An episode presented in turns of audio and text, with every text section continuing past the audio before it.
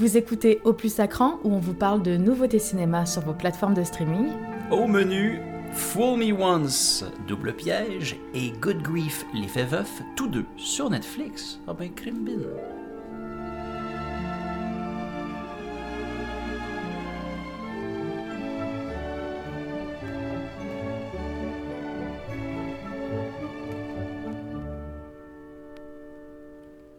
Hey Laurie, de retour pour une deuxième semaine. Ça, ça veut dire que c'est officiel. C'est un, un vrai podcast. C'est devenu une tradition, on dit, à partir de la deuxième fois. C'est épisodique, cette affaire-là. Euh, cette semaine, très gâté, on a euh, un membre de la communauté Twitch qui a insisté pour nous payer les mimosas, fait que je le pop à l'instant. Pelay! Le jus d'orange est versé et s'ensuit une course folle avec les bubules. Grand merci à XLG qui euh, nous a payé la traite. Merci. Laurie, premier titre aujourd'hui, Arlen Coben. Un mystère série british euh, de scandales et de meurtres. À quel point tu connaissais Arlen Coben avant qu'on zieute? Je pensais que je connaissais pas du tout, puis pendant qu'on le regardait, tu m'as dit mais oui, euh, tu sais, c'est celui qui a fait tel truc et ne le dit à personne, qui est un film euh, français avec François Cluzet, je crois que j'adorais, que j'avais en DVD euh, même quand j'étais ado. Donc voilà, mais sinon honnêtement, j'aurais pas flashé. Toi? Pourtant, et pourtant, il s'est enraciné dans notre pop culture. La pop culture française, oui, avec, comme tu le mentionnes, le film de Guillaume Canet, Ne le dit à personne, André Dussolier aussi qui est là-dedans. Euh, juste un regard avec Virginie Ledoyen, Une chance de trop, et sur Netflix, ça fait un bail qu'on voit passer des titres euh, l'impliquant, cet auteur qui est dans la soixantaine maintenant. Disparu à jamais, El Innocente, Shelter ainsi que Safe et The Woods. Et dernièrement, avec la plume de sa fille, Charlotte Coben, qui a adapté, voilà, ses romans, on a eu Stay Close, The Stranger et Fool Me Once, tous trois avec l'acteur Richard Armitage, qui jouait euh, dans The Hobbit, le beau nain, en fait, beau nain, est-ce un pléonasme? Oui, je, je- confirme, mais le roi, le roi de la gang. Euh, Ici, nous avons, bon, euh, toute qu'une aventure, euh, une, une femme ex-militaire, ex, ex, euh, marine ou en tout cas Pilote d'hélicoptère. pilote d'hélicoptère, qui a perdu son mari et sa sœur dans l'espace d'une année, je crois. Bien entendu, tout n'est pas ce que ça semble d'être. Qu'est-ce que tu en as pensé de cette mini-série limitée, j'ose dire? Euh, j'ai eu vraiment du fun, euh, honnêtement. Euh, c'est le genre de truc où tu, tu devines toujours, enfin, tu, tu, tu s- supposes qu'est-ce que ça pourrait être et il se rajoute des couches et des couches et des couches. Euh, mais je m'attachais pas du tout au personnage. Quand on a commencé, je me suis dit, qu'est-ce que c'est que ça? Euh, C'est froid, euh, y a- Ouais. ça manque d'émotion, on essaye de nous faire connecter avec les gens, mais sans que ça fonctionne. Enfin, je sais pas si tu as senti ça, toi Il y a- je pense qu'il y a une justification en apprenant à connaître les personnages. On comprend pourquoi ils sont froids, aussi inhumains et finalement qu'ils ne semblent pas ressentir les émotions que toi et moi on ressentirait. Très dur de s'y attacher, effectivement. Euh, comme tu dis, énormément de fausses pistes. Ce que j'apprécie de ce type de, de, de série-là, série limitée, je le répète, c'est qu'il y a une conclusion. Ça, c'est la grande force. On n'est pas dans les histoires à rallonge. On est certainement, chaque épisode d'une heure à peu près, euh, nous laisse accrochés au bord de la falaise. Euh, ça fait partie de la force de la chose. Série un peu fade, si je peux me permettre. Si ce n'était pas du duo de détectives euh, joué par Adil Akhtar et Dino euh, Fetcher, je pense que ça aurait été un flop. Ben, Euh, C'est eux qui, le duo détective et euh, la femme en devenir dans des détectives, c'est eux qui ajoutent l'humanité, le, la joie ou le, le, le, caractère un peu de la série finalement, je trouve. incroyablement charismatique, vulnérable, comme on aime, paumé, fauché, comme on aime nos détectives. ça se rapproche euh, d'un film noir à bien des niveaux, mais il y a tellement de, de, de trames parallèles, euh, certaines qui mènent à rien, ce que j'apprécie peut-être contrairement à un Agatha Christie qui voulait vraiment ça. Euh, disons que c'était son, c'était sa mission, Agatha Christie, de rendre impossible le fait de deviner les coupables, etc. Le who done it. Ici, je pense, peut-être tu es en désaccord, on a tous les éléments pour être capable de euh, deviner la fin. Ben, on s'approche, euh, on, peut s'approcher de certaines vérités, mais comme tu dis, il y, a tellement d'indices parallèles qui nous sont donnés que des fois on ne sait plus euh, prêcher le vrai du faux. Tu sais, comme certains épisodes terminent et on a l'impression que tout le monde est coupable, donc on veut nous faire aller sur plusieurs pistes. Euh, mais oui, entre guillemets, on pourrait avoir tous les éléments en main, mais ça se dévoile petit à petit. Puis franchement, on a regardé les 6, 8, 8 épisodes en, deux soirs. En deux soirs. Et on s'est retenu de s'arrêter là, de, de, continuer, pardon, la première fois. Alors, si on tournait pas une balado-diffusion hebdomadaire, est-ce qu'on aurait regardé ça aussi rapidement? Est-ce que c'était une... une très bonne question. Est-ce que ça filait comme une obligation, comme une tâche? Non, pas non plus, parce que vraiment, j'étais accrochée. Toi, non? Euh, pas autant que toi, je pense. J'apprécie, j'aime j'aime ce genre de truc, ça se regarde. C'est ce que j'ai envie de répéter, ça se regarde. Mais par exemple, si tu devais comparer cette série à un plat dans notre segment au plus gourmand, Laurie, quel serait-il? Alors, ce serait un pain surprise à la française, soit un gros pain évidé de Samy qu'on remplace par de multiples couches de petits sandwichs triangulaires garnis. tu sais jamais sur quoi tu vas tomber, même si tu soupçonnes avec justesse qu'il y en a au moins au jambon et un autre avec du fromage. Mais tu prends plusieurs sandwichs, parce que t'es gourmand. Et c'est cool parce que t'en as jamais un pareil, bien qu'ils aient tous un petit arrière-goût amer. Tu commences à te demander si c'est un trou sans fond, mais non, t'arrives au bout et tu te dis que c'était pas le pain le plus instagrammable, son capital sympathie il est à 2 sur 10, mais que tu serais partant pour en remanger un du genre dès le mois prochain. Mais c'est ça, c'est que c'est très formulique, je sais pas si c'est un vrai mot francophone, mais... Euh, toutes ces histoires, je, pense à El, Innocente, à Safe Shelter, The Woods disparu à jamais, tous ces titres que je vous ai mentionnés de Stranger Stay Close, j'ai vraiment le goût de m'y plonger. Parce que euh, euh, sans que ça nous nourrisse à la petite cuillère, ça nous donne un, tout petit défi intellectuel qui est très plaisant. Ça vient gratter cette démangeaison-là. Je recommande The Stranger, qui est sorti il y a quelques années. J'en avais fait la critique après avoir vu quelques épisodes, et franchement, je pense qu'on est dû, toi et moi, pour euh, se le taper. Euh, encore une fois, Richard Armitage, qui a un rôle beaucoup plus principal cette fois-ci, parce qu'on le voit si peu, finalement, euh, cet acteur de renom dans la dernière série. Mais quand tu me parlais de The Stranger, euh, j'ai l'impression qu'on est encore dans la même dynamique. J'ai peur de la répétition des dynamiques des personnages et du type de mystère.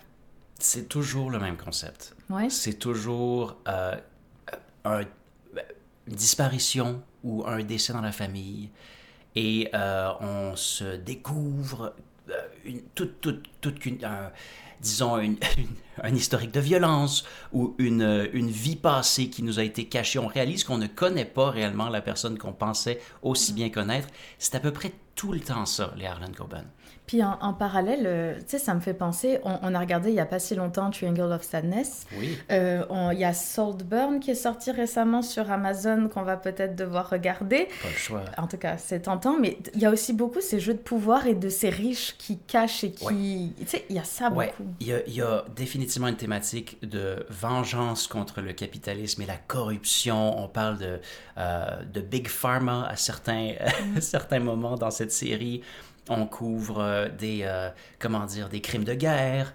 Euh, il y a tellement, tellement de sujets qui sont abordés que ça en devient étourdissant, très honnêtement. Et la seule chose que j'y reproche, c'est les humains se comportent pas exactement comme des humains. Hmm. Et, et, et, ça, ça vient un peu me chercher. bien entendu, une grande twist à la fin, une grande révélation. Et ça, ça m'a un peu donné le goût de revisiter quelques scènes passées. Euh, c'est le spot où j'aurais apprécié une fois dans ma vie comme un, flashback. Je déteste les flashbacks normalement. Et il y en a plusieurs hein, dans cette série. Il y a tellement de flashbacks. Euh, est-ce qu'on nous dit, mais nous prenez-vous pour des, des ploucs coudons, comme on s'en souvient, ça vient d'arriver il y a 15 minutes. Oui, on a fait la connexion entre les deux éléments. Mais euh, de revoir cette série en sachant en sachant qui tire les ficelles, etc., ouh, ça changerait quand même la game. Oui, puis il y a, y a, quelque chose qui m'énerve toujours dans, dans, ce genre de série et dans tellement de films, c'est les gens, juste si vous vous parliez, si vous communiquiez, ça serait réglé en deux épisodes cette affaire-là. oui, des informations cruciales. Mais je pense que ça enlève du cool au personnage. Euh, et sur cette thématique du deuil, d'ailleurs, on va parler de personnages qui parlent beaucoup trop dans le, prochain segment. Ici, les personnages parlent beaucoup trop peu, et je pense que ça rajoute à leur flair, à leur suavité, peut-on dire cela? Ben oui. Euh, du fait que euh, tu gardes des trucs pour toi, c'est considéré comme euh, de la sagesse, c'est considéré comme de la retenue, mais c'est tellement pas utile dans le contexte d'une enquête où est-ce que vous êtes deux partenaires, vous êtes supposés partager chaque bribe et ils ne le font pas. Frustrant à ce point-là. Mais ça, c'est entre les détectives, mais aussi chaque personnage. Mais c'est vrai que notre héroïne, qui est, qui est donc une ancienne militaire, qui a vécu beaucoup de drames, puis qui est très froide, Oui. euh, elle partage pas beaucoup non plus. Et, mais en même temps, on comprend qu'elle, elle, elle vit dans un autre univers aussi, de, de- d'ancienne militaire. Donc euh, non, les informations sont cruciales, importantes. Ouais. Tant qu'elle n'a pas de preuves, elle avance rien, etc. Oui, Mhm. absolument. Bon, c'est mitigé. Est-ce que tu peux recommander cette série? Est-ce que tu, euh, est-ce que tu la recommanderais à tes proches, par exemple? Pour quelqu'un qui a envie d'un petit, d'un petit truc, euh, un petit mystère, franchement, oui, j'ai eu du fun. Est-ce que ta maman devrait voir ceci? J'irai pas la dire comme oui, vas-y, go, va la voir. C'est comme oh, t'en penses quoi? J'ai aimé, vas-y. Et toi? Non. non, j'ai eu du plaisir, mais je peux pas assurer que t'en auras.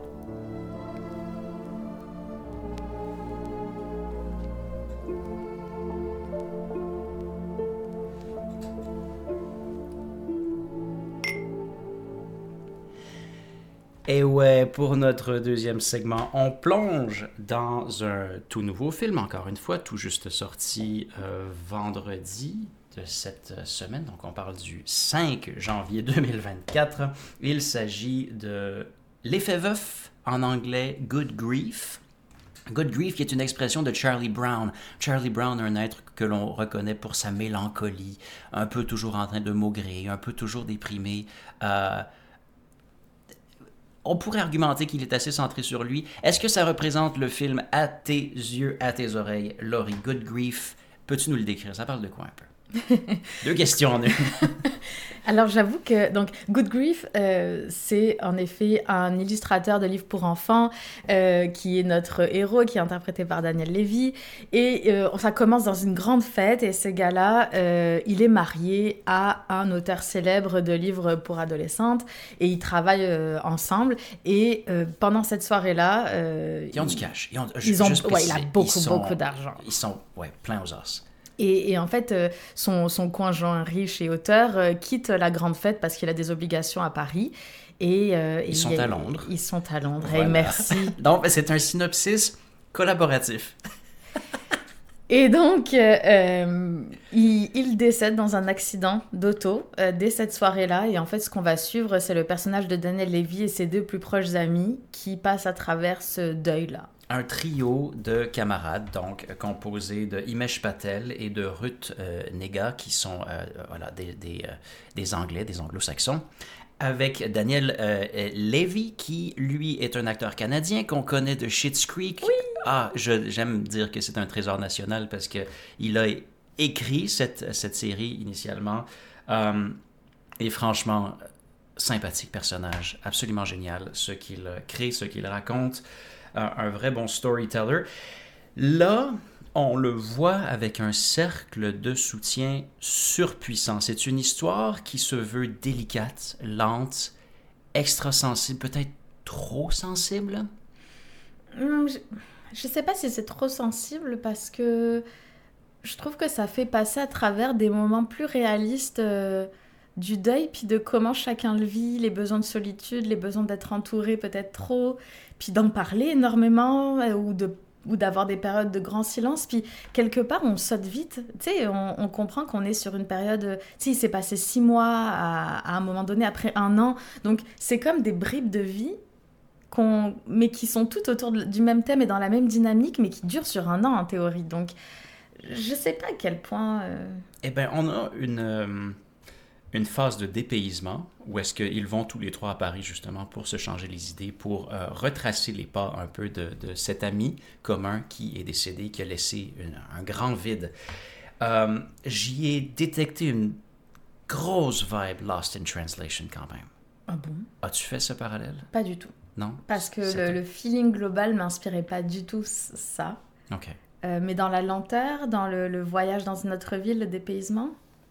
Ben, en fait, c'est que c'est purement conversationnel. Il se passe rien essentiellement. c'est des discussions. Des discussions qui, je ressens, sont un peu trop self-aware. Les personnages sont extrêmement conscients et extrêmement habiles à décrire ce qui se passe en eux, ce qu'ils ressentent, et mettre des mots qui, je me dis, ça se peut pas que ça soit improvisé.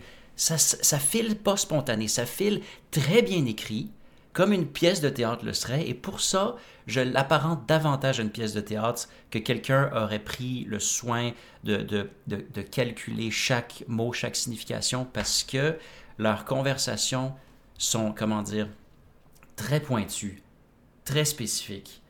Euh, ça me semblait un peu artificiel, mais mm. la force de la chose, c'est que c'était poétique. Oui, c'était poétique, puis c'était... C'est là que je je suis moins d'accord avec toi sur la comparaison avec Lost in Translation, parce que Lost in Translation, il y a quelque chose de très esthétique.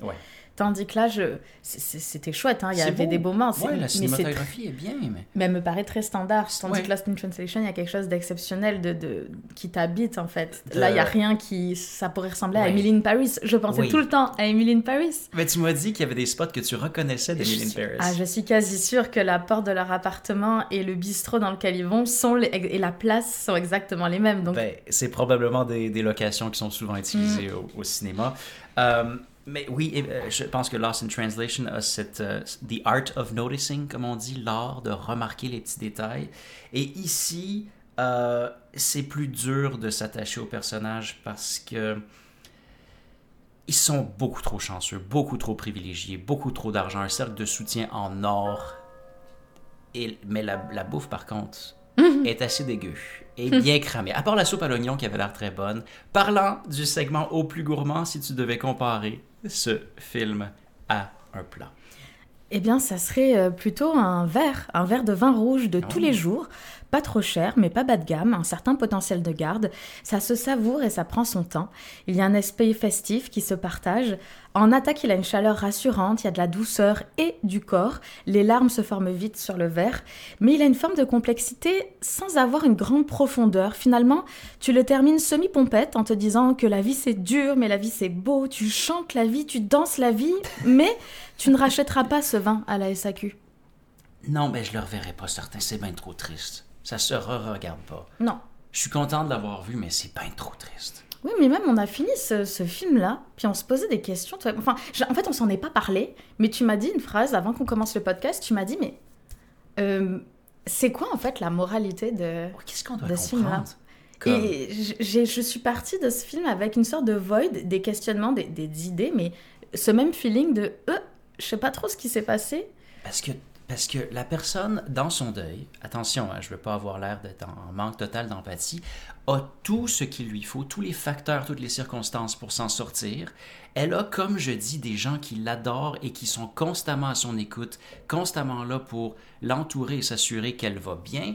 On a euh, un héritage euh, ahurissant. Cette personne est, est, bourrée de cash, comme on peut mm-hmm. dire. Euh, elle a l'occasion de se promener et elle ne rencontre aucun conflit. C'est un film sans conflit. Elle est très rarement confrontée. Même un, antagoniste qu'on croyait que ça allait péter, exploser, qu'ils allaient se foutre des baffes. Non, c'est tout doux, c'est tout gentil. Et la, la chose que je remarque, tous les personnages dans ce film sont underplayed. Je pense que l'intention est de, est de, rendre ça très humain et réaliste et, et crédible. Ils sont underplayed, ils sont sous-joués il chuchote quasiment tout le temps. Sauf le mm. personnage de, de, l'actrice Ruth. Ouais. Je, me souviens plus de son prénom, qui, elle, est overplayed fois 8000. Et ça clashait un peu, non? Euh, oui. Euh, elle, elle, clash plus. Puis je, je, comprends ce que, ce que tu veux dire, mais on dirait que je le vois de façon très générationnelle parce qu'il faut se le dire, même si c'est terrible parce que je les vois beaucoup plus âgés que nous, nous sommes censés avoir à peu près le même âge que ces euh, trois acteurs. Euh, et je pense que c'est très réaliste de notre génération et de toutes les dynamiques en ce moment, c'est-à-dire une forme de conscience de soi supérieure, qu'on a tout pour être heureux et pourtant on a des angoisses profondes qu'on évoque beaucoup plus euh, à haute voix qu'avant, que les générations précédentes. Euh, le mal-être, les sensations, le fait de tout avoir en main et pourtant il y a quelque chose qui fonctionne pas. Je veux dire, il a tout ce qu'il faut mais il n'arrive pas à se remettre à faire ce qu'il aime le plus dans la vie. Euh, la femme, justement, jouée par Ruth, pareil, elle a tous les éléments mais elle s'autodétruit elle-même et puis elle, elle, elle le crie haut et fort et elle a conscience que ça va pas mais que c'est elle, il faut s'assumer. Mais t'as mis le doigt dessus. Tous les personnages ont tout ce qu'il faut pour être heureux, mais ne se permettent pas d'être heureux, Mm. ne ne- n'ouvrent pas les portes à ce bonheur. Et finalement, on espère que euh, avec le futur, ils le feront. Mais c'est là que je pense qu'il y a quelque chose de, de doux et de très réaliste parce que c'est c'est des personnes euh, humaines qui sont en changement intérieur et qui représentent bien euh, ce qu'on peut vivre comme complexité au quotidien. Mais euh, c'est c'est peut-être ça la morale, quelque chose de vie ta vie, ce- tu sais, comme avancer, puis la bienveillance aussi. Le, message du meilleur ami est beau là-dessus. Oui, oui, absolument. Non, non, c'est touchant. J'ai passé un bon moment. Il y a eu des moments extrêmement émouvants, surtout de la part de David Bradley, qui joue le père du défunt. Mm. David Bradley, qu'on connaît en étant euh, Rusard. Rusard, Rusard de Harry Potter et euh, la, la coupe de, de vin rouge que tu as mentionné tout à l'heure. Euh, il a un speech magnifique là. Il y a plusieurs, plusieurs monologues franchement délicieux là-dedans euh, qu'il livre fou, si bien.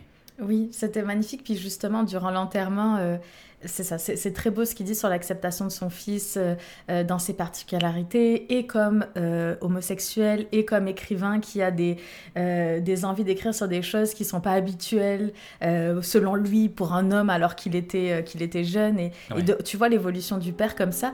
Puis je me permets pendant ce... euh, on voit aussi une actrice, une actrice euh, célèbre Oui, et tout, qui, Insupportable. et son égoïsme. On est beaucoup dans l'égoïsme dans ce film. Beaucoup dans l'égoïsme. Et une dernière chose, le personnage principal, tout le monde l'adore instantanément. Qu'il ait rien dit ou qu'il nous ait balancé toute sa vie, C'est vrai. euh, les purs, de purs étrangers tombent en amour avec lui instantanément. Ça, tu vois, particulier.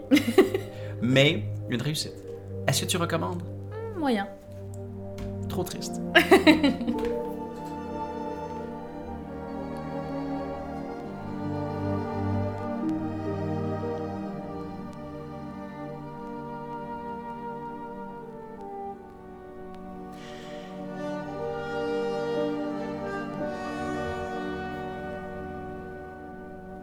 Merci d'avoir écouté Au plus sacrant, on chigne à votre santé. Où est-ce qu'on peut te retrouver, Laurie? J'y ai ouï dire que tu collaborais à Oui, tout à fait, sur Twitch. Euh, Actuc, AQTUC, aussitôt que tu as une chance, avec toi, Yanaël et Jonathan. Et Jonathan est parfois notre ami joueur sans fromage avec qui on joue à du donjon et dragon Incroyable. en direct sur le web les jeudis 20h à QTUC. Et Moi, toi, Yanaël, oui. Ah, ben oui, moi te le dire, check bien ça, j'ai deux projets sur un moyen temps et au plus sacrant. Sur un moyen temps, c'est vraiment un esprit de détente et au plus, ah, c'est sur tous les réseaux sociaux. J'ai réservé tous ces pseudos-là partout où je pouvais. Et au plus sacrant Cinéma.